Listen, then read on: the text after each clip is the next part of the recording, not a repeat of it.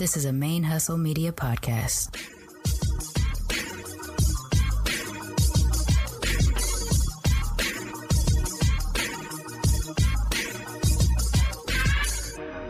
Hello and welcome to the show. My name is Jackie O, and you're listening to Militantly Mixed. Yo, this is Rashani from the single simulcast. And when I'm not making you laugh or making up parody songs, I'm kicking back, listening to Militantly Mixed. I would like to acknowledge that the ManeHustle Media podcasts are recorded on the traditional lands of the Karankawa, the Chumash, and the Tongva people, and I wish to pay my respects to the people of those nations, both past and present. Konnichiwa, what's up, y'all? Welcome to the Militantly Mixed podcast, the podcast about race and identity from the mixed race perspective. I am your host, Sharmane Fury, aka the Blasian Blurred, the busiest mixed race bi gender, bisexual, polyamorous, atheist, comic book nerd, cat mom, and two time Asian American Podcasters Association's Golden Crane Award winning podcaster in this podcasting game. I feel like I have a lot to squeeze into this intro, as per usual, but I'm gonna I'm gonna try to do that and also keep it under 13 minutes. So let's get it. First thing, did y'all check out the Militantly Mixed IG Live on Monday, May 30th with myself and our cousin Aaron Douglas Keller, who has finally dropped their memoir, Marginal Eyes. Uh, you'll be familiar with Aaron from episode 118 from back in 2020, in which we we had just met, and he was just in the early process of. I think he was already writing Marginalized at the time, but he wasn't close to production or anything like that. So we got together and to talk about his experience back then. Since then, he's participated in a number of the uh, social distancing hangouts. Uh, also participated in uh, 12 Days of Mixedness that I did a couple winters ago. And I also got to consult a little bit on the blurb on the back cover of Aaron's book. So I was very grateful that he considered me uh, to reach out to as one of like his um, checkers or advisors and in a small way within the book i feel like i get to be involved and i really appreciate that. So we did an ig live so we could talk about his experience writing and one of the biggest things that came out of that instagram live it's still available so go check instagram if you didn't get a chance to see it live in which in diving into their own mixed race identity questions also discovered a lot of other stuff about their own identity as well. It opened up the door to not just race, but other aspects of his life. So I really am excited for him that he has that experience. I was super inspired. I've been ho humming about writing my own thing for a while. I'm I have a I have an outline, and that is as far as I've gotten over the course of the last couple years. I've I've actively been talking about like stopping everything and doing this, and um, hearing what Aaron had to say and hearing what my guest today's episode, Nabil Ayers, had to say, I think I'm finally ready to to block out time and start this process. So I'm very much inspired by these two. And um, I hope you check out the Militantly Mixed Instagram live with myself and Aaron um, because it is still available. And then also check out today's episode as well, which you're all of you're listening to. So I'm going to put a link to the show notes and how you can order Aaron's book as well. And I'll also put a link to the show notes of the memoir of the person who you're about to listen to as well. And I'm going to put a link to my favorite black woman owned bookstore here in Texas, Kindred Stories, uh, because I'm always encouraging y'all to buy your books from independent bookstores, small businesses, especially black and brown owned, queer owned, femme owned bookstores.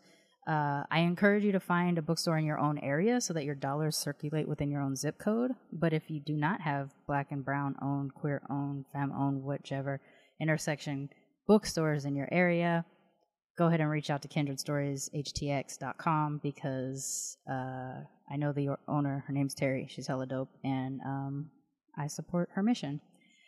Uh, let's see. Okay, that's the that's the first thing. Second thing I don't know when this episode drops, but I did get to take over somebody's epi- uh, somebody's podcast the other day. Uh, you may have heard me talk about her before, or if you listen to any of my other shows, you've definitely heard her before. But her name is Stephanie Williams, and she is the dopest, thirstiest, super awesome friend of mine that I just absolutely adore and love. She is the host of the Mocha Minutes podcast, and I got a chance to take over her show as host. We recorded just the other day And uh, so I, it may have aired by the time you're about to hear this, but I'm also recording this early. Check out Mocha Minutes podcast. Stephanie is dope as hell. I've been on her show several times, but this is the first time I got to take it over. And what I did was I interviewed her about her experience at the Black Podcasters Festival, the Black Podfest uh, in Atlanta last week, a couple weeks ago, because, and I didn't know this at the time, I'm the reason she applied to present at the fest and she got accepted. And so she wanted to share her experience with me and with y'all through her show. So I got to take it over. Because the show is called Mocha Minutes and we talk about being highly melanated on that show, and I am light skinned, mixed race, ambiguous, I took it over and referred to it as Butterscotch Minutes because that's that's my food coloring if I'm gonna go food coloring. so check out the Butterscotch Minutes episode of Mocha Minutes podcast hosted by Stephanie Williams, but taken over for one episode only by Sharmane Fury. It was a lot of fun. Stephanie and I cannot, we just have a love affair with each other. Um, we've never met in person, but we've known each other for like almost four years. We just adore each other, and I'm I'm so happy that she got to have the experience that she had, and I'm like like super grateful that she wanted to include me in the experience of it, sharing it with her audience. Um, so it was a lot of fun. So go ahead and check that out and subscribe to the Mocha Minutes podcast as well. And oh, two more things. I got two more things. Uh, I'm still raising funds for the East West Players Theater Company, the first Asian American theater company in the United States. Um, a couple weeks ago, I was able to host my militantly mixed live panel discussion with Rohan Jolie, Asian Soph, and Lee Painter Kim. All of us were involved in the organization of Blasian March LA and we talked about Black Asian solidarity in activism. Uh, we were donated free space, free audio equipment, which is hella expensive, and two free volunteers who operated the event for us. Uh, I'm so grateful to have been able to have that experience at the place that we were able to have it. The East West Players Theater uh, is very significant for Asian American actors and like exposing them, getting them getting them exposure in the entertainment industry. Um, I've only ever been to mixed Asian events at that theater, and now I get to count myself a, amongst the mixed Asian events uh, that took place at the East West, Theaters, East West Players Theater. So I'm so grateful. I would like to try to raise some funds just as a way to give back to what they've given Asian Americans in general, but militantly mixed specifically. So if you would like to help me raise funds, you can either go to the Instagram because I have it linked as a fundraiser, or you can drop some coins in the militantly mixed PayPal, so that's paypal.me slash militantly mixed, or uh, my Venmo is a, a, business Venmo, so it's ManeHustle Media at ManeHustle Media, and that is M A N E, just like my name. So you can drop some coins in any of those places, and it'll I'll be able to to divide that up between East West players and uh, the Blasian March. Blasian March, I'm just also raising funds for because it's an organization that I'm supporting it is um, what was started by Rohan Jo Lee in New York and has now expanded to LA. And I will always do my best to try to be involved in some way, shape, or form, as it is very much where I intersect blackness, Asianness, and Blasianness, and queerness. And then I just also just want to support the the organization. So any coins that come in between now and June. I was originally saying June 15th, but I haven't really raised that much yet, so I'm going to go ahead and push it through the end of June and I'll go ahead and divide that up between the two organizations. So help a mani out if you can. And then lastly, uh, and I know this is stacking on more money requests, but as always, Militantly Mixed is a fan sponsored podcast, and without your support, we really struggle right now to keep growing and growing. Uh, so if you would like to support the show, you can go to patreon.com slash militantly mix Donate as low as a dollar a month to as high as anything you wish, and there are different reward levels depending on what you choose. At the $5 a month level, you get access to the video versions of the episodes, starting with episode 142. And um, just so you can see what it looks like when I'm sitting there on the stream with uh, with my guests. And um, I'm also reordering stickers right now, so I'm a little bit behind on some of those um, mail outs, but I'll be catching up in June. I will be catching up on all the orders that need to go out to people who are supporting the Patreon. And uh, yeah, there's that. Uh, I am trying to hit a goal of $500 a month by our fourth anniversary, which is July 5th. And as of right now, we're at 306. So we lost two dollars between this and last week, but we're gonna get there. We are gonna get to five hundred dollars by July fifth. Uh, I believe that we can do it. I have a big enough audience that if everybody, even if everybody just donated one dollar a month, we could definitely get there, um, and that will help us continue to grow. And one last thing, and then we'll get into today's episode. I really struggle with pride. I, have talked about this before. As a queer person, I'm I struggle with it because it's it's been very much co-opted outside of the main focus of Pride, which was Black and Brown trans women uh, fighting against the NYPD for uh, uh, harassing them, assaulting them, and persecuting them, uh, which popped off the Stonewall riots. Crimson, who y'all might remember from the Tangible Blackness episode earlier this year, sent me uh, a link to a description of someone I was familiar with as a member of the original Stonewall uprisings, but I did not know them as a mixed person. And I he sent something to me to sh- today that that showed it. So here's the way I'm going to start honoring Pride. I'll acknowledge it, even though it frustrates me and I don't like the corporatization of it. But the way I will do it is in seeking out ways that make sense for me to share about it. Black and brownness, mixedness, queerness all rolled into one. And so, thanks to Crimson for dropping this to me. Um, I would like to highlight one of the really the first person, the the first punch of the Stonewall uprising, Stormé DeLarverie, often referred to as the Stonewall lesbian or the guardian of lesbians in the village. They were a biracial butch lesbian singer and drag king. Her assault by the NYPD was a defining moment in the Stonewall Rebellion and riots. Stormy is credited as the woman who threw the first punch. Marsha P. Johnson came in after it was started and threw the first brick to defend Stormy from the NYPD. Marsha is another mother of pride, along with Stormy, and uh, uh, Sylvia Rivera is known, I believe, as Miss Mayor of Pride. Uh, they shouted at bystanders, Why don't you guys do something? And she fought against the police alongside other butch lesbians, trans black women, lesbians, gays, and bisexuals who are all involved in the uprising. Um, there's also a really dope ass picture of Stormy in a full tux, um, just looking dapper as hell. So that is a way that I feel comfortable in honoring Pride right now. Is I on this show I've highlighted the first uh, mixed race queer person that that I have access to right now, and I will try to do that every episode this month. Um, and then also something I've been seeing on the internet is the the tweeter the, the tweets that say uh, "Cash App your favorite queer." Uh, so if there's a queer person, LGBTQ plus person that you love, and you want to drop some coins in their Cash Apps, by all means, please do that. And if that queer person is me, I'm Sir Auntie Main on Cash App and Venmo. All right, so let's get into today's episode. I got one less than a minute left, but I'm going to do it. My guest today is Nabil Ayers. We have been in contact. Uh, well, we were in contact about four years ago via email. Kind of lost contact for a little while, but Nabil has finally dropped his memoir, My Life in the Sunshine. And so we are going to talk a little bit about that today. It was such a lovely conversation. It was like super comfortable talking to Nabil. I really enjoyed our time together.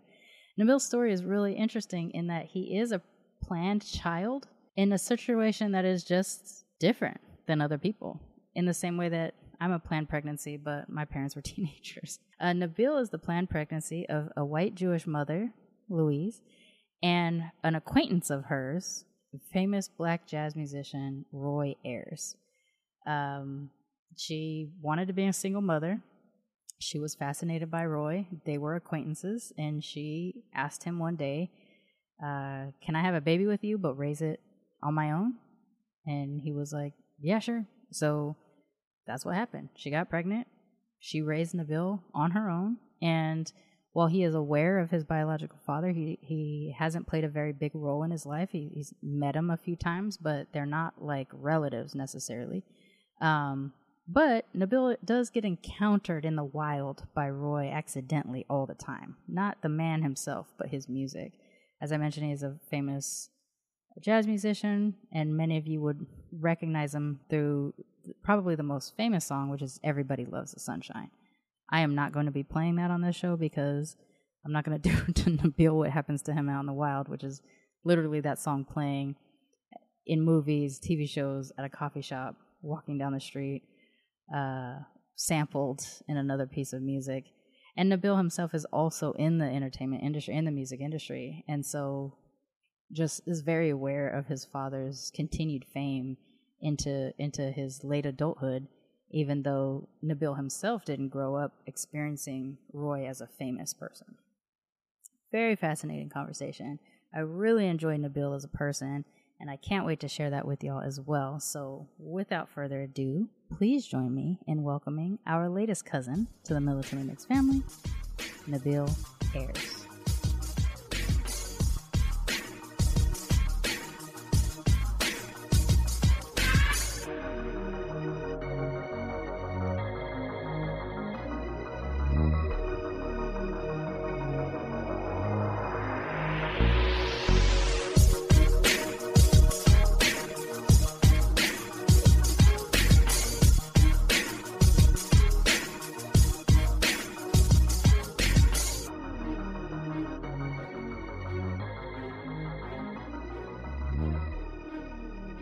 My guest today is actually someone I have been in some form of communication with for about four years, but we've never actually spoken until this day. My guest today is Nabil Ayers. Hello. Yay! Why don't you introduce yourself to the audience and then we'll get into yeah, our I my intro is not as good as yours, man. That's great. but we both have glaring glasses. I know. yes, it's good. Like I'm trying to tilt it, but it is Yeah. what it is. uh, my name is Nabil Ayers. I am a mixed race person, I suppose, which is why I'm here. My father is black, my mother is white and Jewish. Um, I work in the music business. I run a record company. I played in bands for a lot of my life. I own record stores, and I wrote a book kind of about how all of that was informed by my mixed race life. And it's called My Life in the Sunshine. And I'm excited to talk about all of it with you. All right. I'm I am really glad that we did get in touch because I, you know, emails get buried after a long time and stuff like that. So I'm glad because I think you were starting the book writing process around the time. yeah. I'd probably maybe I think I'd written a couple. I was kind of like dipping my my toes in the water, seeing what Mhm. it felt like to write about the serious stuff, as I Yeah. call it, with air quotes. I was also writing about you know being in bands and record store and those fun things, but I was writing some things about about race and about my life, and and I might have maybe you commented on one or I sent it to you or something. But I think once I started publishing a couple of those things, I just started sort of reaching out and, and finding out Mhm. that there's a whole world of people talking. There's a lot about of us stuff. cousins out there on these Yeah, it's streets. really cool. Um, I it's it's a process that I'm been meaning to start, but have let things get in the way, and I'm going I'm going to be starting that process soon myself. But I wanted to, so that's part of the reason why I'm excited too, because I want to talk about this with you. Yeah. But I I kind of wanted to know if how it was triggered for you, besides just like because you have a very specific aspect of your mixedness of parental informedness and lack of informedness that right. has triggered some of this. So is that kind of the reason why you went through this process? Were you working through something to do it, or was it just as part of your life and that's why it came up? it's kind of part of my life. I mean, I, I've never been much of a writer, and then five or six years ago, I just started writing kind of for fun. I just, I think I was old enough. I just turned fifty. I felt like I was old enough maybe to to remember things and start reflecting on them and thinking about them. You know, when you're going through stuff, I don't know about everybody, but when I when I went through things, I wasn't thinking about them as much. You just try to, you're just kind of getting through life, and you're not focusing on what's going on or the bigger picture. And I think once I got a bit older, I started to think about how it all fit together. And I started writing for fun writing about the bands I used to play in and about the record store I used to own and those kind of things. And and it was my wife who said, you know, look, this stuff's all really fun. You can keep doing that, but really what you should write about is your father and your race because those are the things that you care about and those are the things that other people will be interested in. So it sounded really scary, but I just started kind of writing short stories. I wasn't trying to write a book. I was just writing Mm,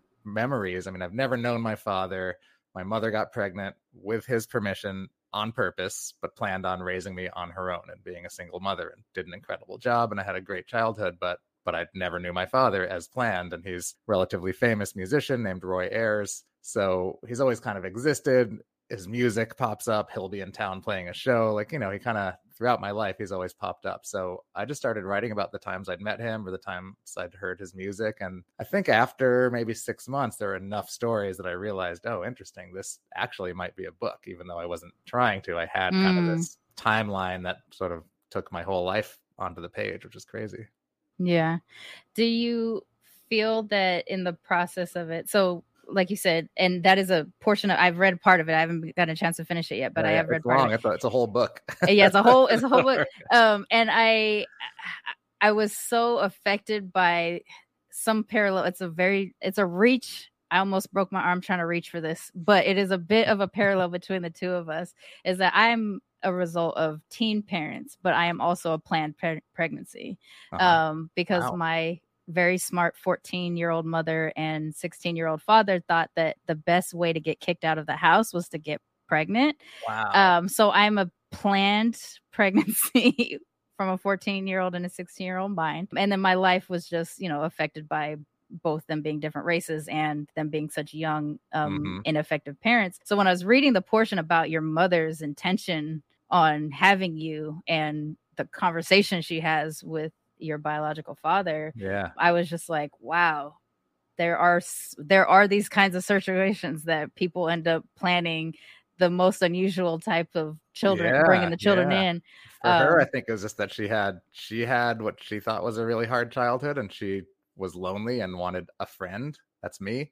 And she was 21. Um, Oh my gosh, so I that hit something too. A lot of it was, ki- yeah, that sounds old now compared to yours, but but a lot of it was that she really wanted to to give a child the life that she never had, which is really nice and and sweet, and and of course maybe a bit uh, overly optimistic, but but she did it. I mean, it's, I you mean, know, I think sure. one of the few people that was actually able to pull it off and, and never looked back and never regretted it. Never talked about how my father wasn't there. It was never a thing. There was never any Mm. anger. It was the deal was the deal, and that's what it was. And regard i think you even note this too like regardless of whether or not she had feelings and had hoped for maybe a more romantic life Yeah. um, together that understanding that he was upfront about his intention the entire time hmm Yeah. um so i think at the time that we originally talked i feel like i had it in my head that you either hadn't met him or you had rarely met him right. um in your life and so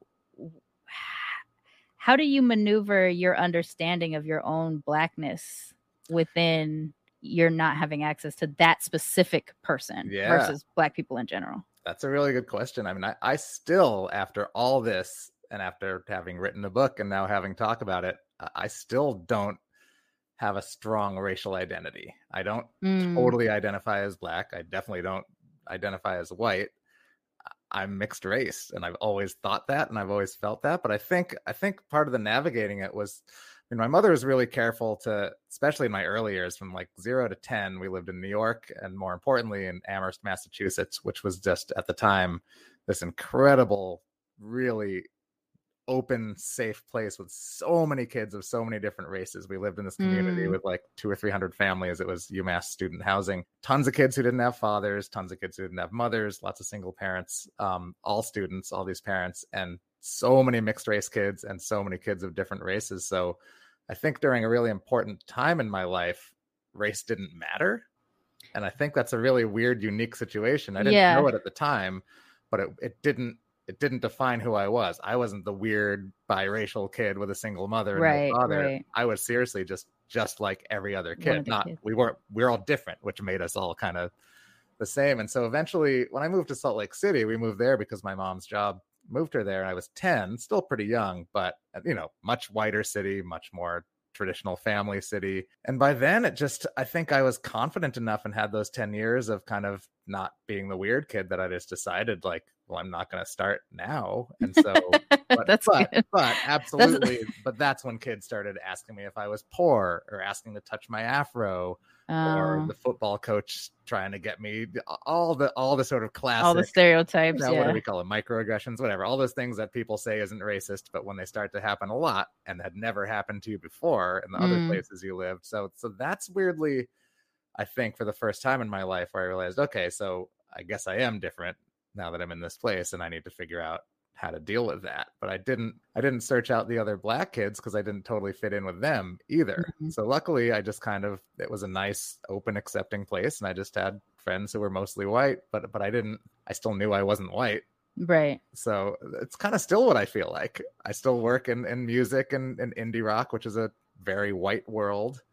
And i'm kind of the you know i'm just me floating Yeah. around in my life and you have a jewish mother but you weren't raised in a traditional jewish religious situation No. so you. Yeah, um, she was she was born Jewish and and definitely is Jewish and and I you know she would say culturally Jewish, meaning not not super devout, not super religious. And and for a while, she and her brother, my uncle, who was definitely my father when I was growing up, and still to this day, Mm-hmm. uh, they joined the Baha'i faith, which is you know this very open, peaceful, great religion that, that Nabil is a Baha'i name. So I, I feel I feel more connected to that than anything else, but but also not a very intense religion. So I- I, just remember not not to disparage it, but I just remember going to lots of like really fun, happy parties and dinners and events and sort of very positive vibes from the Baha'i faith.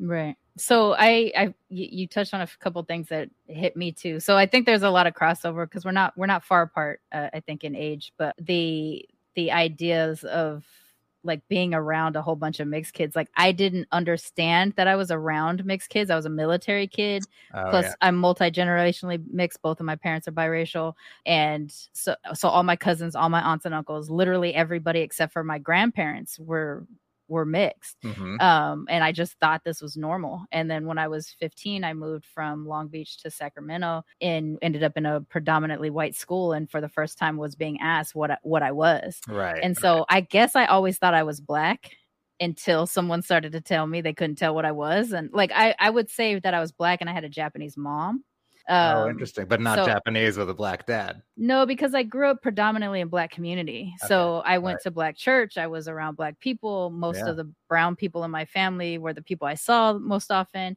I, I would describe myself as weekend Japanese because that's when I would go home to grandma, you know.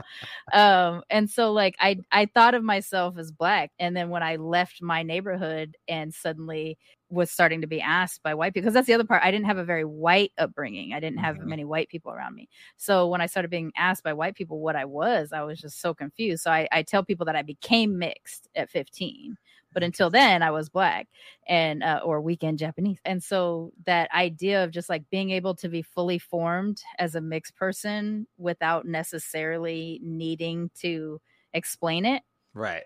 Until all of a sudden you had to and it's just like well why do i gotta have a identity crisis now because y'all don't get it I know. And why do I have to explain it to you? And why does it have to be what are you? Yeah, That's I such know, a weird, so obviously terrible. such a common question. I mean, I've heard about it so much and I've heard it so many times, but it's So not very for- nice. it's not very nice for me i always tell people that like black people don't ask that question black people ask what are you mixed with or at least that's Oh, my, my experience and so they're telling you i see that you're black but what's what else is going on with you right Yeah. um I've always and- felt like black people can definitely tell that I'm black Yeah. and something else, whereas white people are, are often like, what's going on? is it some kind of Yeah. latinx is it some Mhm. yeah it's all, all all the things that aren't what we actually are but are you know we all kind of boil down to people thinking that we're puerto rican or dominican or something like that Yeah. so yeah i i feel like there's a lot of crossover also we're coming up in a time where like if you were black mixed at all you were black Right. even if you had a more ambiguous presentation like i do Yeah. um which i would say you kind of have an ambiguous presentation Yeah. too i mean you're skin, brown but yeah. I mean, I definitely, when I was a kid, I had an afro though, which definitely, I mean, like not a huge one, but like, you know, uh, no an yeah afro for sure. So that, that helped. yeah yeah i so for me like i could hold braids but i um i didn't have them often i usually just had them in the summer and so that used to be my blackest time that that was that was those my the summers were my pro black era where everybody was just like super i, I was super militant because my whole deal was black i guess wow. Yeah. um whereas other times you know my hair is relatively asian looking so a lot of times it just kind of so much of it does live in the hair, doesn't it? it does it Yeah. really does and I, the now, I mean, now on the I'll, I'll hold this up, even though you can see it on the so the cover of the book has this picture of me when I'm 7 or Mhm. eight years old. And what's funny is I've had people look at this now who I know, but who I haven't known since I was a kid, and be like, "What? That's you? What?" And I can see the wheels turning. they're like oh he is Like, black Right, exactly. I can see that exactly what they're thinking, and they're trying to figure out how to say it or what not to say, or all. And I've you know been dealing with this for 50 years, but it's funny with this picture to watch people. It's happened at least five or six times already. I'm just like, yeah oh, Yeah, I've yes, had- that is an afro on me when I was a kid. That's so funny. I've had that too. Like, or it's, there's a picture of me with my parents when we were when I was little, and I look like mostly like my dad, but just my mom's coloring. And so people see me side by side next to him and be like, "Oh, you are a black girl," or something like that. And I'll be like, yeah, thanks. I mean, I don't That's- know. That's another thing. Always where people decide like they they give it to you, like you know, oh yeah, yeah. I guess you, you're right. You are Yeah. what you said or whatever. It's like yeah.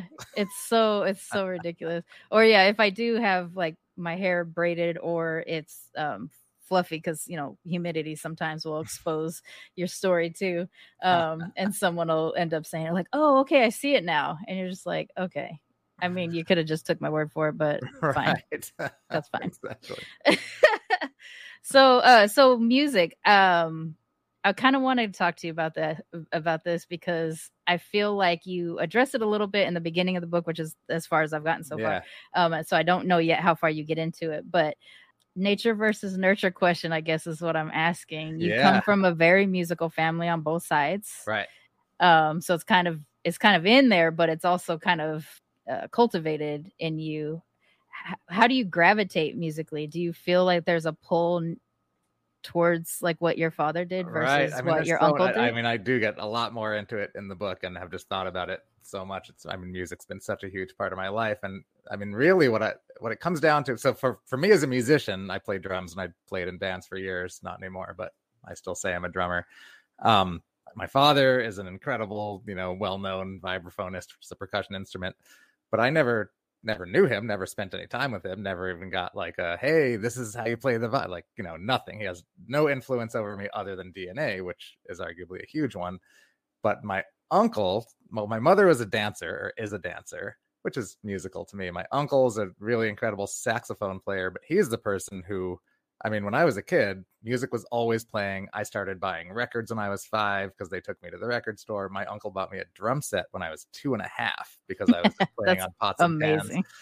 so and then he would i would i have video not videos i have photographs and tape recordings of me being three and four years old playing drums while my uncle's playing saxophone. Like i was really really So into music. so so the question is and there's not really a way to answer it did i get it from my dad's dna or did i get it from just constant exposure and more than exposure like really like encouragement people taking me to concerts Right. buying me instruments playing music with me I mean, it's got to be both, but I feel like it's probably more my mom and my uncle simply eh because they actually did something. Yeah, and the people that you grew up around, like the people that lived in community with your family and stuff like that, they were they all tended to be very musically inclined Yeah, as yeah, well tons, too. right, So you was- just kind of Yeah, Had it it. really just around me. But but from a listening perspective, when I was younger, definitely a lot of jazz, um, and a lot of just like you know rock and R and B, whatever the '70s were. Black artists, white artists, it wasn't didn't make a huge difference.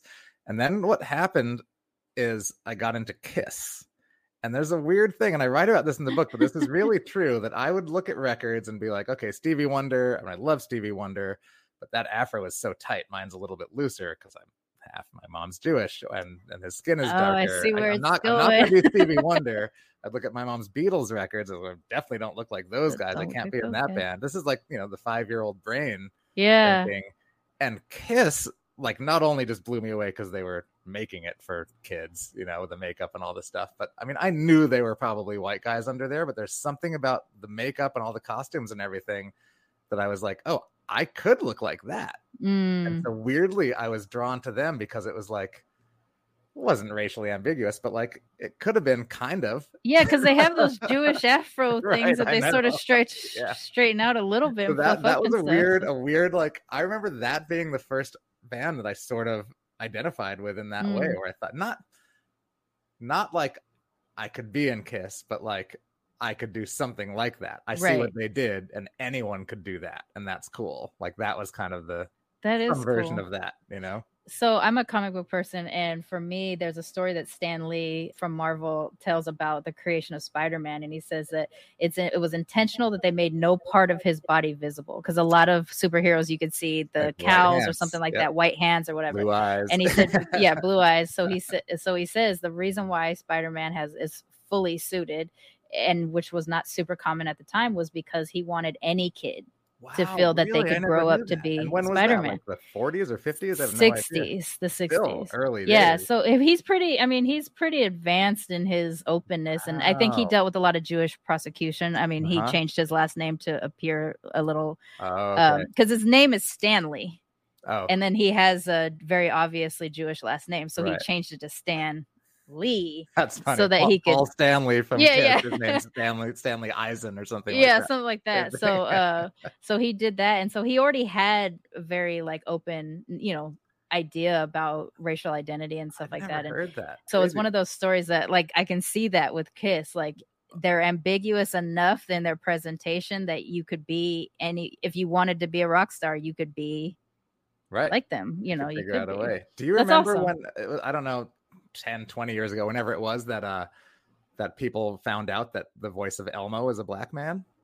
See, this was so weird because I so I'm also a hardcore uh, Sesame Street person. I, I um and I I had a slight, very short lived relationship with Caroll Spinney, who uh, is Big Bird and Oscar the Grouch. What? Um, I You're worked for him. that in on the side. I like just like just so y'all know, I know Big Bird. Um, That's you know, rest rest in peace. But uh, yeah, so I worked for him for a little while, and which was like a dream because of Wow. my childhood obsession. But so I knew from jump that Elmo was was a black voice character, and, or that a black man was voicing him, Mhm. and um, but other people didn't, and yeah, like basically. He got outed, I got kind of, Right.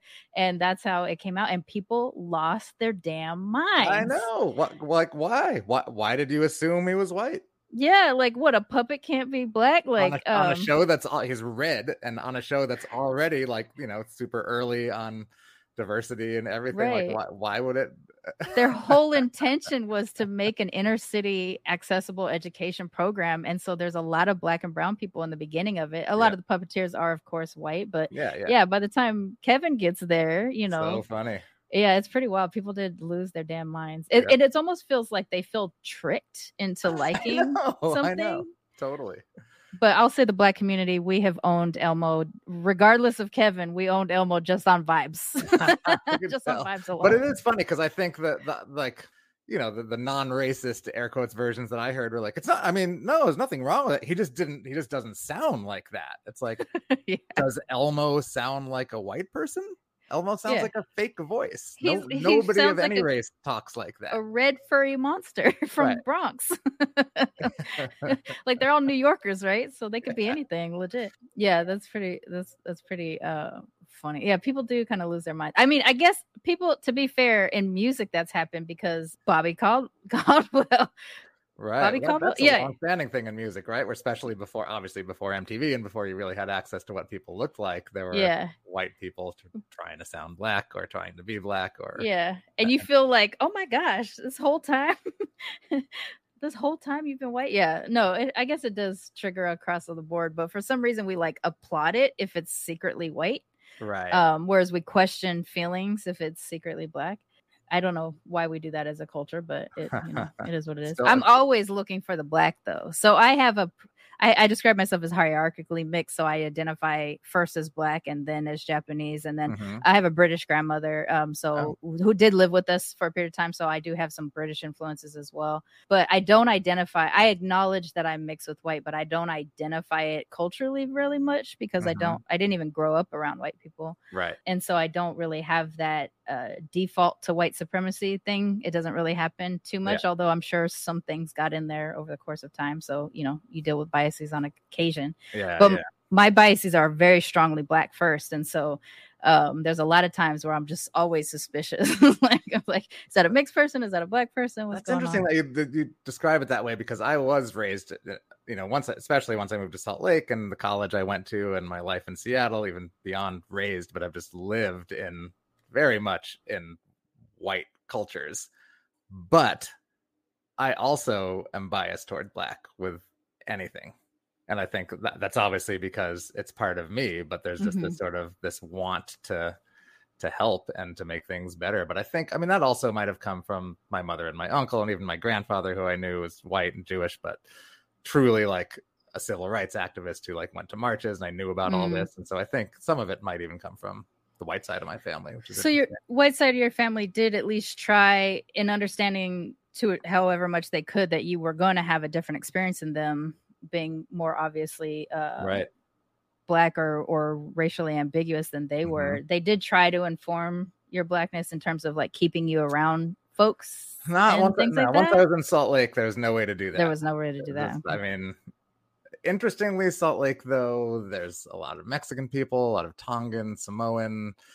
It's still a pretty white city, but it's not hundred percent white. Um, and we went to a lot of things, you know, whatever cultural centers and events and things. But it was, you know, I think moving there was almost like there are too many good reasons to go. We could always go back to New York. Let's just go try it. And it ended up being great. I really loved it and felt, you know, safe and included in all the things you want to be as a teenager. But um, but no, it's I mean, I don't even know what we would have done to try to have black influence in my life. I mean, I went and saw Living Colour and Fishbone. That was rad. oh, Fishbone. Fishbone is a good. So, uh, so Fishbone is a good example of like how you could kind of feel mixed in your interest in music Yep. to a degree, right? Like yeah, because it's traditionally white music, but totally right. but Living black Color too, people like yeah, and- yeah. rock band. But yeah, and I, I mean, I loved those bands and and was always, especially at that age, you know, really into like white rock bands. mm, But once I saw them, got even more excited because that was the like, oh wow, there's something happening here, and maybe Yeah. that means that again, it was the still not completely identifying with them, but it at least meant as a, someone who wanted to be a musician, maybe there is a way for me to do that because I know I'm not going to be in, you know, Right. whatever Bon Jovi or. so that I mean, was. I feel like that's the mixed kids' plight is that we're trying to find ourselves in any kind of little way that we can because Mhm. there, you know, like in my case, I never expected a, a black Japanese Brit to come on the Cosby Show and be representing, you know, like or something like that. Like I never expected to Right. really see myself, Yep. but in the way that I could see myself, I would attach to it. So, like if I see black people do uh anime cosplay, I feel connected to that because it's like it's black and Japanese, you know, Right, because wow, yeah, uh, or something like that. So I'll find things like that. Or um, and for me, growing up, it was the X Men is where I found I found myself getting into comics. And there was a Chinese character named Jubilee who was raised by white people. She's a transracial adoptee, and I'm like, all right, I'm not Chinese, I'm Japanese, but she's got different color parents than her, so I get it. You know, like Right. I'll take it. yeah. You're, you're um, totally looking for whatever you can grab onto, right? Yeah, and Storm, she's half American black and half African. So like it was she, you know, she her her influences in New York and uh Ethiopia or uh Kenya. So like Uh-huh. th- I was piecing it together the way that I could. Like if you can put Jubilee and Storm together and then I'm that. I'm whatever Wow, that is. That's cool. I didn't even know Um, that. so like I think like that with the your interest in in music, like the the style of music. But if you see all browner people doing it, you're Right. just like, hey, Yep. I, I can fit. I, I'll fit right there too. okay? exactly. Yeah. And we do. I think we just search for that kind of stuff because we need we need to see ourselves so much, which is partly what prompted me to do the show. Even though it's you know audio, it's hearing the voices of mixed people actually share what it's like for them. That I felt like was something that I lacked growing up, and Right. I had to Right. find a way. I had to find a way to get it. And Yep. even as a 44 year old person, I'm still like, the second something's mixed, I'm like, yeah, that's me, you know. And it doesn't even have to be my mix; it just has to be mixed, and I'm excited. Yeah. Um.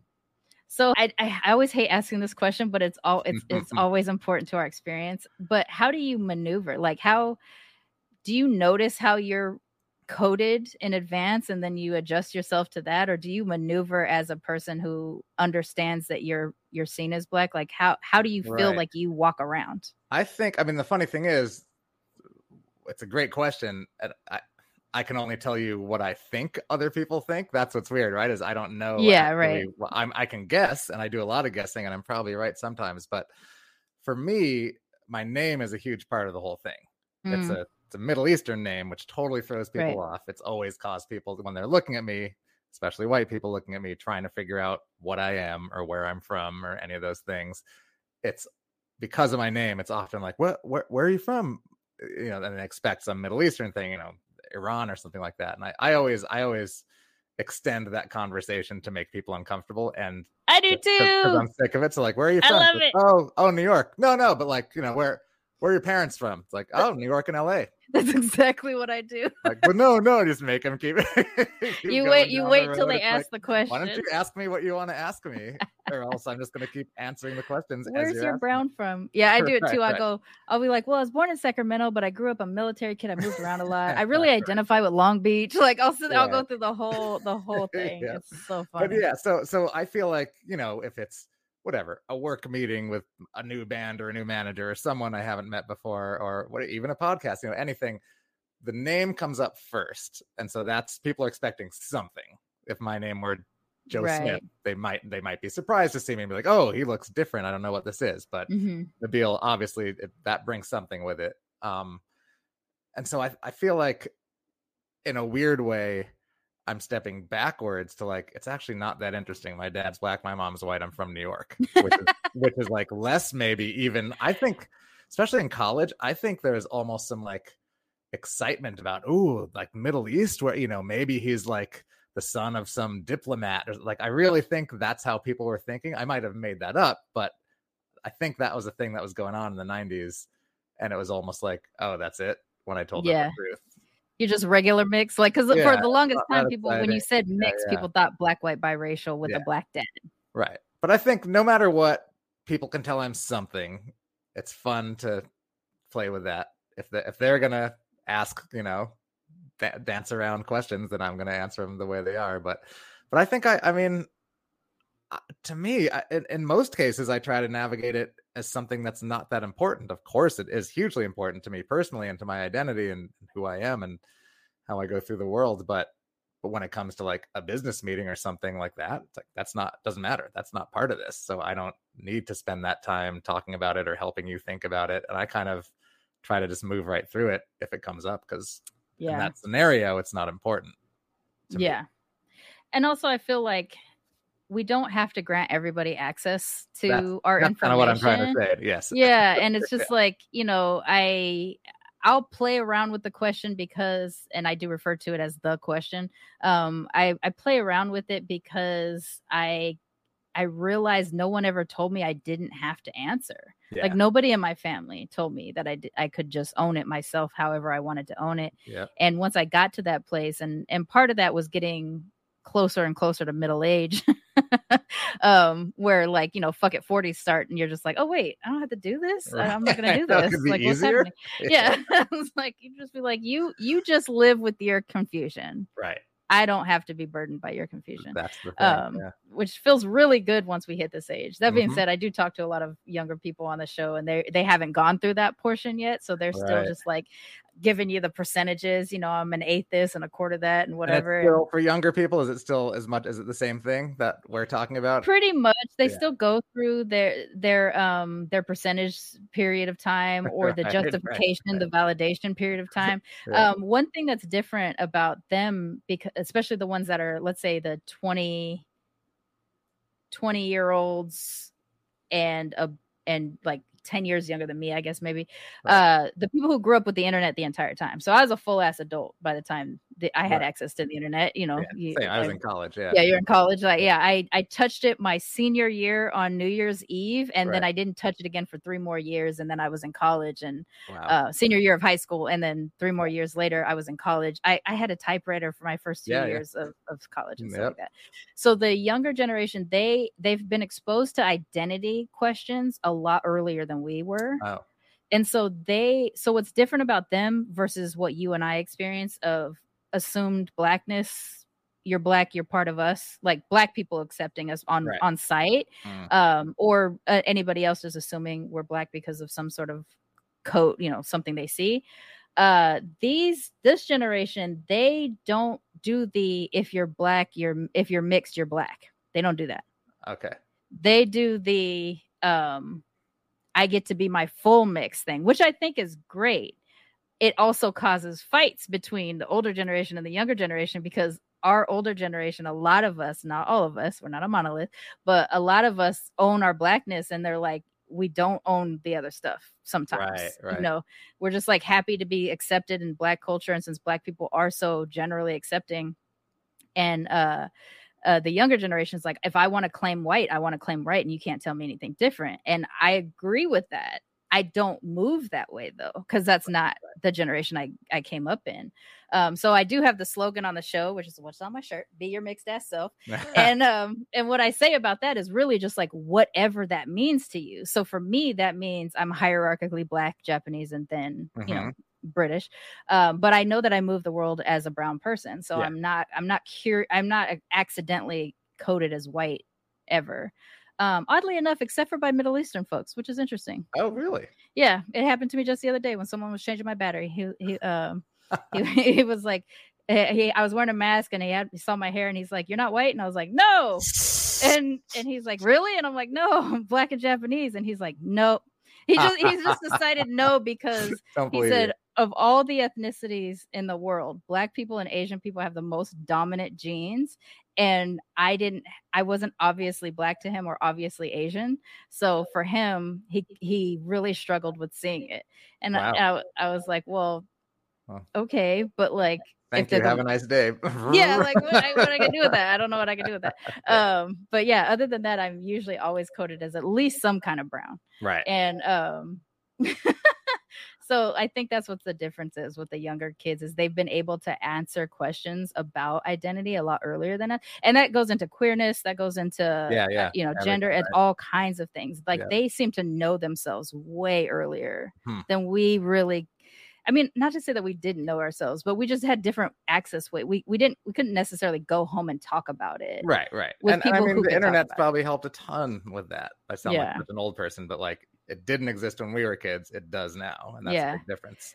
what I will say that I do try to argue for acceptance with within the younger generation that that thinks you should be able to if you just want to claim white you should and things like that for black white biracial folks is the reason why black people claim each other goes back to slavery right? Like they literally took us apart. They took us away from our families so you when you see other black people you assume family because we don't know that we're not related. Right. you know what i'm saying? Right. um and so like that extension of the one drop rule which of Yeah. course was created for entirely racist purposes we ended up owning because we literally didn't know if, who we were related to like some of those people are gone right um so i find that a very welcoming and joyful thing Mhm. um the younger generation doesn't necessarily accept that as welcoming they accept like it as erasing kind of thing. yeah, it's like Yeah. erasing of their identity. And so like we're both existing at the same time with these Wow. t- completely different ways of identifying our mixedness. And um for me it's just been like, you know, I turned into an accidental sociologist. Like I didn't Right. know I was going to gather all these little uh, bits of generational mixedness, like the differences of our views on mixedness and stuff like that. cool. It's, it's pretty I- neat. You should write a book about it. Uh, yeah, I'm working on it. I, I've been talking about it for a long time, but I, I'm talking to more people who've actually, you know, crossed that path, and I'm re- I'm getting closer to ready to Yeah. start to start Cool. doing that. And That'd I sh- certainly have a lot to do with the show that I can I can pull out and stuff like that. Yeah. So um, I've been debating whether or not I was even going to ask this question, um, and maybe you address it in the book. I don't know yet because I haven't gotten that far. Um, besides the fact that you will randomly encounter your father in the wild when you're not Mhm. expecting it Yeah. at a restaurant, this a song comes on, or Yeah, you- musically, you, right, You, see yeah. his face or something like that on a thing. Yeah. All the time. Um, especially in the age of like since we're like heavy into sampling, yeah. you just like Happened last night. It- oh yeah it just happens um so besides the fact that you could just encounter him in the wild and and have that weird disconnect between like being related to someone that you don't really know that well Mm. um walking around with his last name how do you feel about that It's. I feel weird. I mean, I was born with a different last name, Braufman, which is my mother's name. She Mm. didn't give me my father's name. I was definitely her kid. Um, and when I was 18, I was living or 17, graduated high school, living in Salt Lake City, about to go to high school or to college in Seattle. My mother said, You should change your last name. It's a good time to do it. You're moving to a new city. It's just Braufman is such a hard name. Don't go through your life with it spelling it as a pain. B R A U F as in Frank, M A N. It's it's so hard. And I mean, I knew this. And she's like, just do it. Do- Now's a great time to do it. What do you think? And I was like, well, I don't. I mean, I understand. I know what you mean. It is hard. What would I do? And I don't remember the exact conversation, but Ayers was super obvious because it's the only other option without making something up. So Right. it wasn't. I did it in a really pragmatic way. I was like, I like it. It sounds cool. It's simple. It's five letters, uh, and I'm I have a connection to it. mm-hmm. But at the time, to me, I mean, my father has definitely been successful and well known this whole time. But to me, a teenager in Salt Lake City, he would have been 50 then. So Yeah. in my head, it was like, well, he's done. Yeah, Like, no one's paying career's attention. over. Yeah, He- he yeah. peaked in the 70s, did some stuff in the 80s. And so, like, it's not, no one in Salt Lake knew who, no one ever asked me about him in Salt Lake City Yeah. in the 80s. People didn't know who Roy Ayers was. So to me, it was like, oh, this is, it never even occurred to me that people might say, are you Roy Ayers' son? Because he didn't exist Yeah. in my life or to me in the world. So so that was the case. I went to Seattle, went to college, got, but once I in the '90s, once I started working in a record store, working in a record company, playing in bands that were signed to record labels, that's when it was all like, oh well, now I'm in his world, and he's still very active in this Mm. world. And it turns out a lot of people are asking me about this, and Mm. so, so it's weird, and I, I certainly don't wish I hadn't changed it. I think it's a great name, and I, I like. I've had mixed feelings about my father over the years, but I Sure. I love having the same name and feeling connected to him, and I look like him, and it it makes me feel uncomfortable, but it doesn't bother me when people ask if I'm related. I mean, I look like him, and I have the same last name, so it's a reasonable Yeah. question. and but- you're in the uh, music industry, so yeah, there's gonna be but when I but what's just what's interesting to me is that I definitely chose to have this name, but did so having no idea how much it was gonna like mark me. right. But I also like it, so it's not it's not a complaint. I could. Isn't it weird that it's Yeah. like it's kind of it, yeah? I mean, it's a lot of us only stuff's a connection, so I think I'm obviously grasping for for something, you know. hmm So in my case, I chose my last name because I tried to separate myself from my father. Oh. Um, and uh, and so I did the reverse. I think of you is is that mine was a very big presence in my life, but he was not a very good guy. Hmm. Um, so there was a period of time I needed.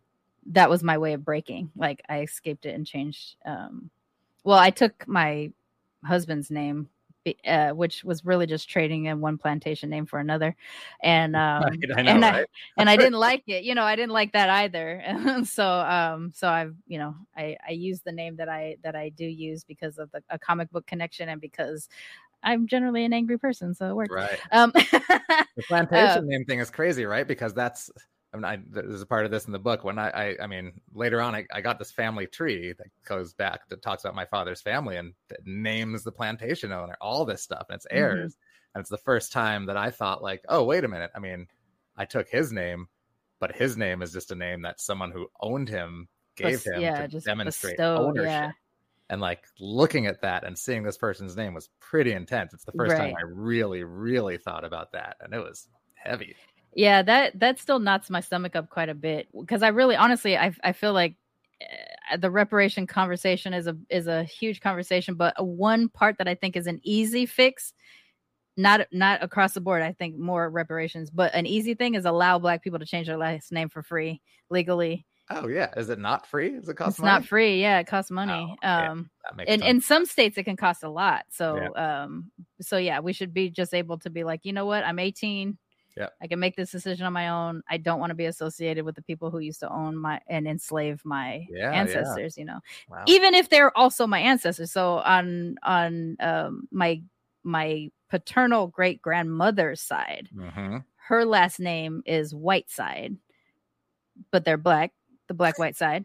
Um, but they're from the Whiteside plantation. They're also the descendants of Massa. You know, Right, meaning that there was so like intermingling, which I think was very common. Yeah, so they are like those white people are my ancestors, same, and yet same on my side. Yeah, I don't want to carry them right. you know in in that way so in changing that name i think for me like if, if that was the name i had had Hmm. um i would have definitely wanted to change that name in terms of the other name franklin um which is the name i was born with the um the franklins yeah them too you know then they're not as much mixed in uh, you know Mhm. genetically but they but we still have a name of the people who enslaved our our family so yeah right, I, right.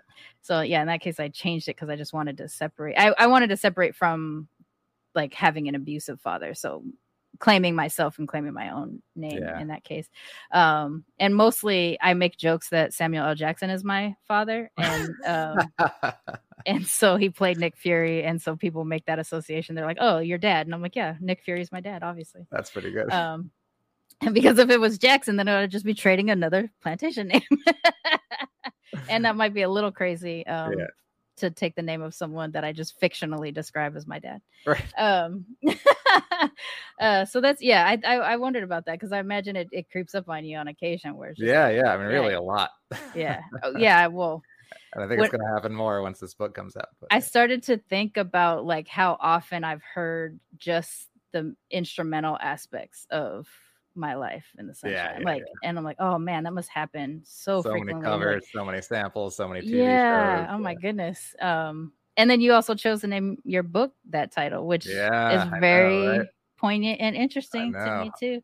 Yeah. Um, But it felt it felt like really because the song is "Everybody Loves the Sunshine." The book is "My Life in the Sunshine," but that's the first lyric. That my yeah, that's oh, I didn't even think that the title is actually different. I always think of it as like my same, but life, the- my but life. The way I mean, so of course, obviously, it's connected to my father, but to me, it was like the perfect.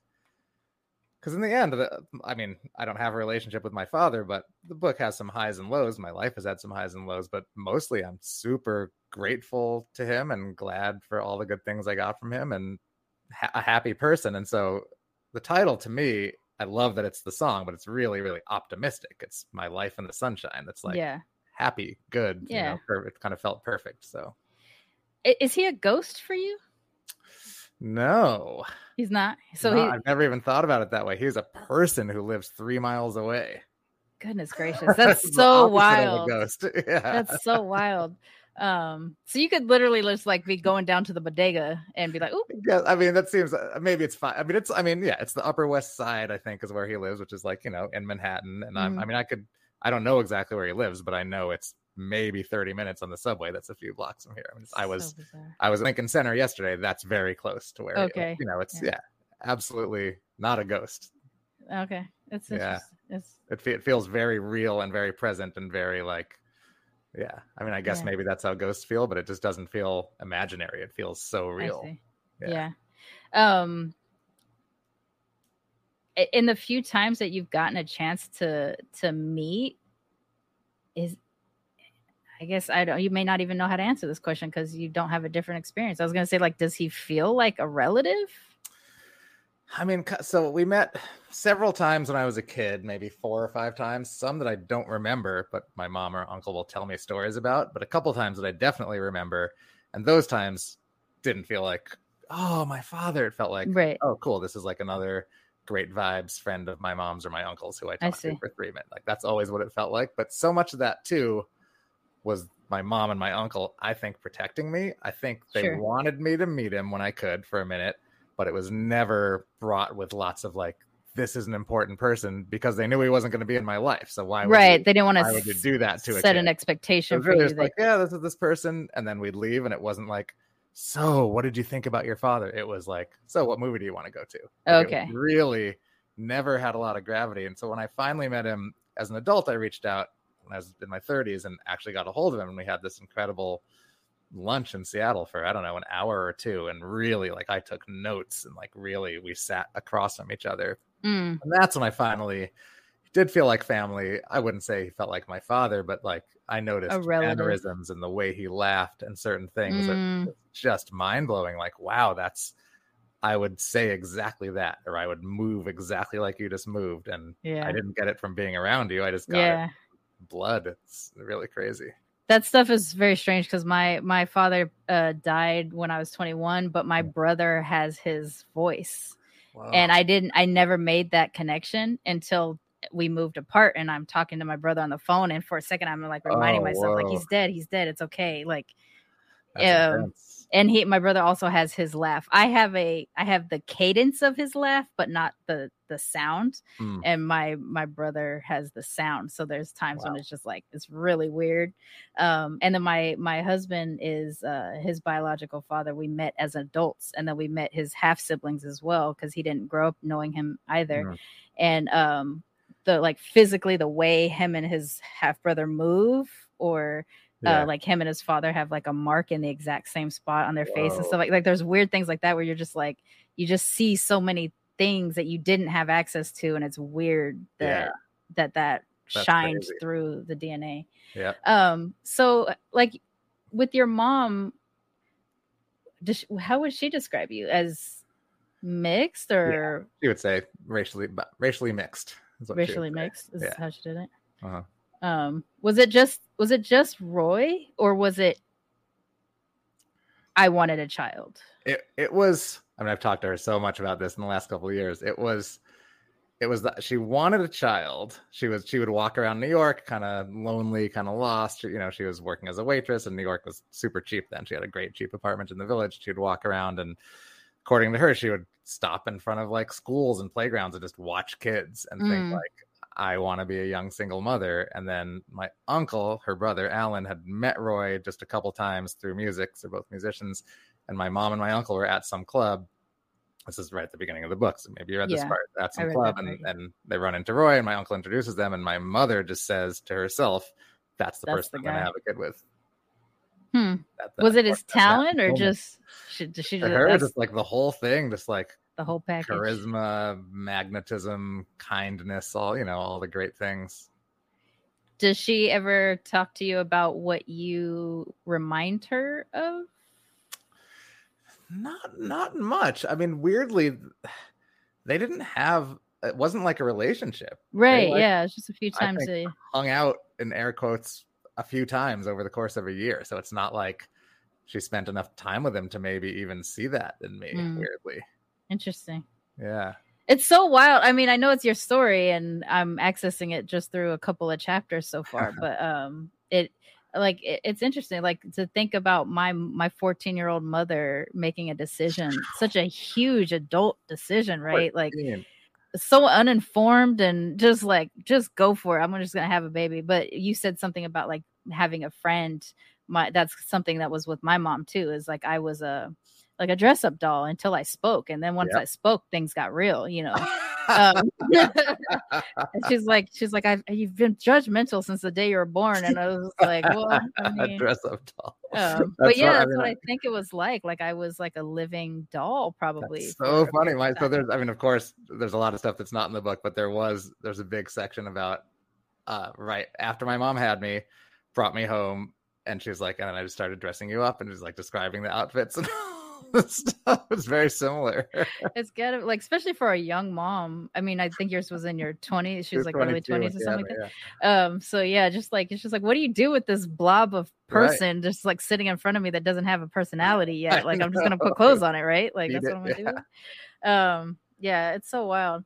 So um, how does your uh I feel like this happens a lot and with um the way we date or the way we find partners um do you think about had you thought about race or, or your race or what your children if you were going to have children might um be like Yeah. based off of your mixed and stuff Yeah, I mean, my my wife is white, Jewish from Los Angeles. Pretty pretty pale, dark hair. People always think she's Japanese. She wishes she was Japanese. oh wow but I've thought. I mean, we don't have kids, but we've we've talked about it. It's possible. I'm not sure, but uh, but I've absolutely thought about what they might look like, and it's great. I mean, they, they could turn out black. yeah That happens. yeah right? you get a throwback More likely, they, they would be pretty Jewish. At least Yeah. three quarters. There's quite a bit of Jewish in there, yeah. but but uh, but I've absolutely thought about that, and that that would. Who knows, right? I mean, you don't know until the kid comes out what it's gonna Yeah. like, what it's going to take on.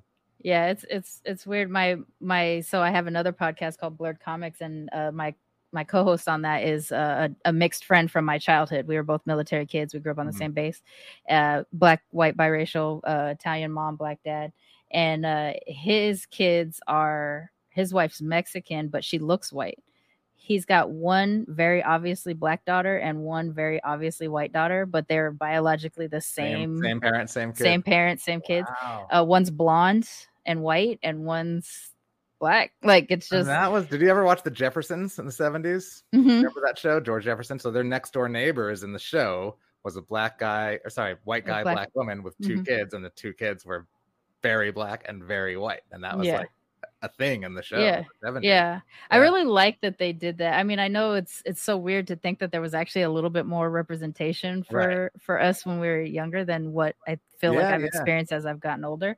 Um, but yeah, that that seems like really important that that there was a black but woman. What's always hard is that like, but it was an issue, and they talked about it, and it was a plot line. What would have been? I mean, you wouldn't expect this in the '70s or even now, but what would have been more powerful is if they just didn't talk about just it. Just left it alone. Yeah. people. Yeah. it just was what it was yeah Yeah.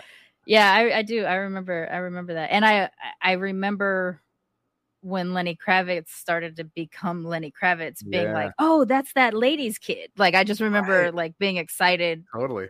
that like her life was similar i Mhm. guess somehow to the show like that she had a half jewish Right, child and stuff like that That's funny. um i don't know why that was important to me but again i think you mixed you just kind of dig for it yeah, we totally just like hanging on. Yeah. Okay. So the question that I do ask Oh, yeah. all of my guests, because I didn't realize we like blew past my normal mark, um, which right. which just happens. I I like to talk, and you you uh you are great to talk to, uh, but I do like to ask all of my guests what they love most about being mixed because sometimes we deal with a lot of trauma based conversations and on this Mhm. show and and things like that in your case it doesn't seem like there was there was a, a mixed trauma necessarily I've been just lucky, living your life yeah Mhm. but what do you love most about being a mixed person I think it's related to what you just said. I mean, what I like most about being mixed is is at least, and I can't. This obviously isn't for everybody. This is for me in my particular situation. But being able to really, in a way, fit in everywhere Mhm. because I don't really fit in any place specific. If that makes sense. So yes like no you know, I I might not. This is maybe a childhood, but I might not feel connected to the white kids or the black kids or the Puerto Rican kids, but I can kind of hopefully talk to all of them because I don't. There's not a logical place for me to go silo off, so it's Right. allowed me to kind of navigate in a more interesting, open way, and I love that. I've always Yeah. loved that, and luckily I've been lucky, luckily hmm, lucky enough to be in places where I've been accepted, where it hasn't Mhm. been like, no, go over there with the black kids, or Yeah. no, you can't come over here because you're mixed. So that I'm obviously I know people go through that, and that sounds really hard. But I've been lucky enough to have my mixedness be an asset. I think. yeah no that's good i'm i'm i'm happy to hear when it's when it's positive stories all around Yeah. um like i don't really feel like i'm necessarily traumatized by my my mixedness either um i do understand there's moments of acceptance and moments of non-acceptance and stuff like that but the way it affects me is different depending on the race of the person who is accepting or not accepting me. yeah. Yeah. um And I, sp- I spent a lot of time though, and I realized most of this while writing the book. I spent a lot of time preemptively worrying about things that didn't happen, and I Mm. probably still do. Like that, I talk about like you know going to dating in high school, like going to like proms and things like that. You know, which were almost were, are always white girls because that's yeah what that's what you had were. access to Right. yeah you know, and and always being so so nervous when I would go, even if it was someone I knew well. It wasn't like a girlfriend, but just like you know, friend from school, or whatever. Going up Yeah. to their house, getting out of the car, knocking on the door, knowing I'm gonna meet her parents and her little Mhm. brother and whatever.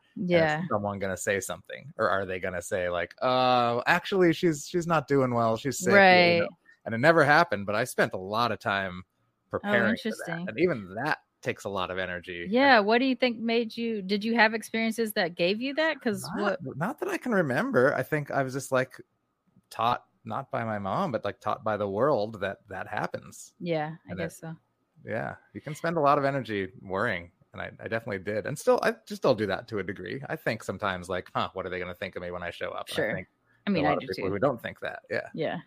Um, I found myself so when I lived in LA, I lived in the near Sawtell area, so like the Japanese community, the smaller Japanese community Mhm. in LA. Um, and there I was like, I want to move here and try to embrace my Japaneseness and get embedded and stuff like that. I was black as hell.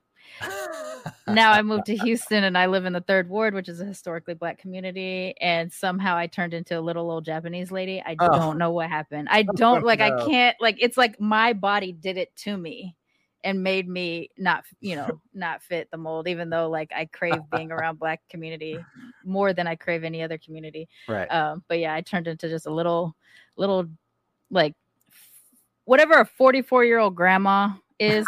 Young grandma. this is the vibes. That's the vibes right here Nice. um japanese grandma um so yeah okay so i didn't ask this question we are going to wrap up but it just popped into my head that i didn't Mhm. ask it because this is something that does come up has your mom ever been asked if you were adopted Oh yeah.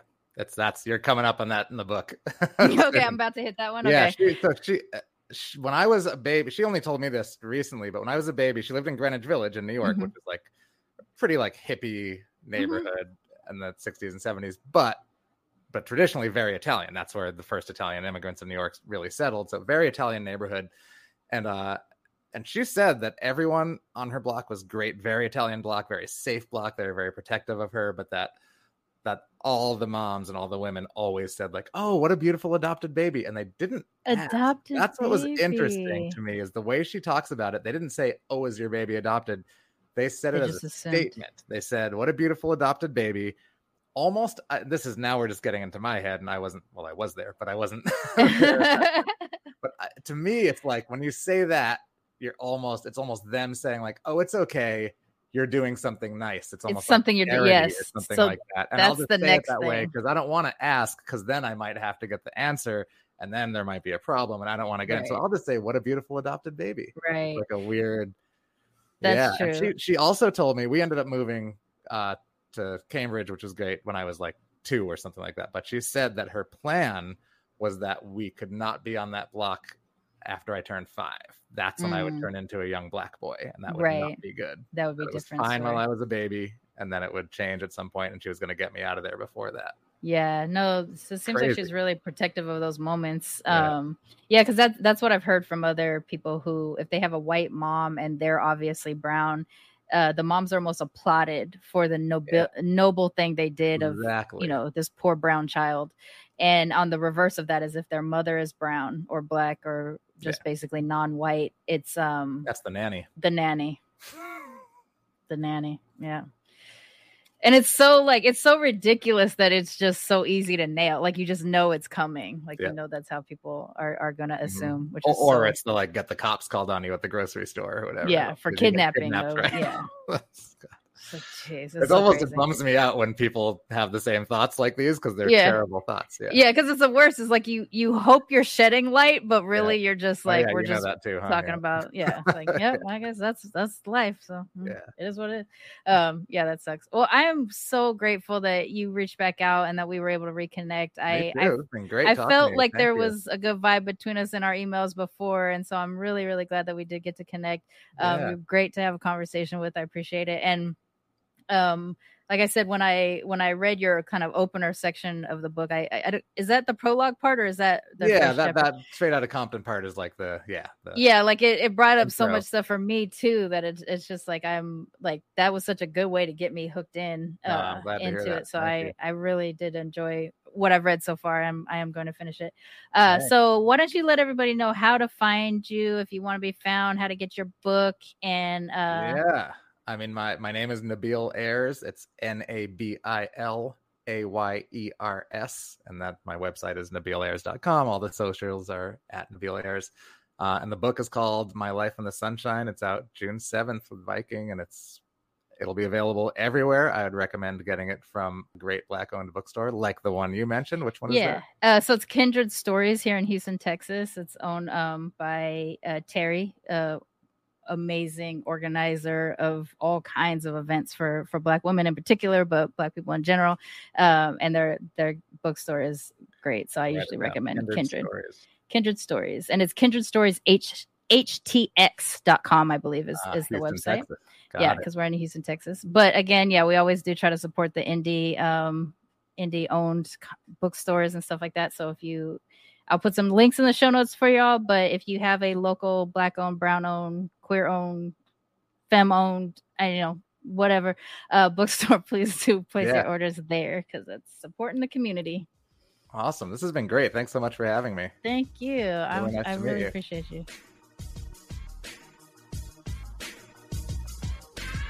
Militantly Mix is a ManeHustle Media podcast, produced and hosted by me, Sharmane Fury. Music is by David Bogan the One. You can follow us on social media on Twitter, Instagram, and Facebook at Militantly Mixed. If you'd like to become a sponsor of Militantly Mixed, please go to patreon.com slash militantly mixed for monthly sponsorship or paypal.me slash militantly mixed for a one-time only donation. And if you like what you hear on Militantly Mixed, please subscribe, rate, and review on iTunes or wherever you listen to podcasts. And don't forget to be your mixed ass self. ManeHustle Media. Turn your side hustle into your ManeHustle.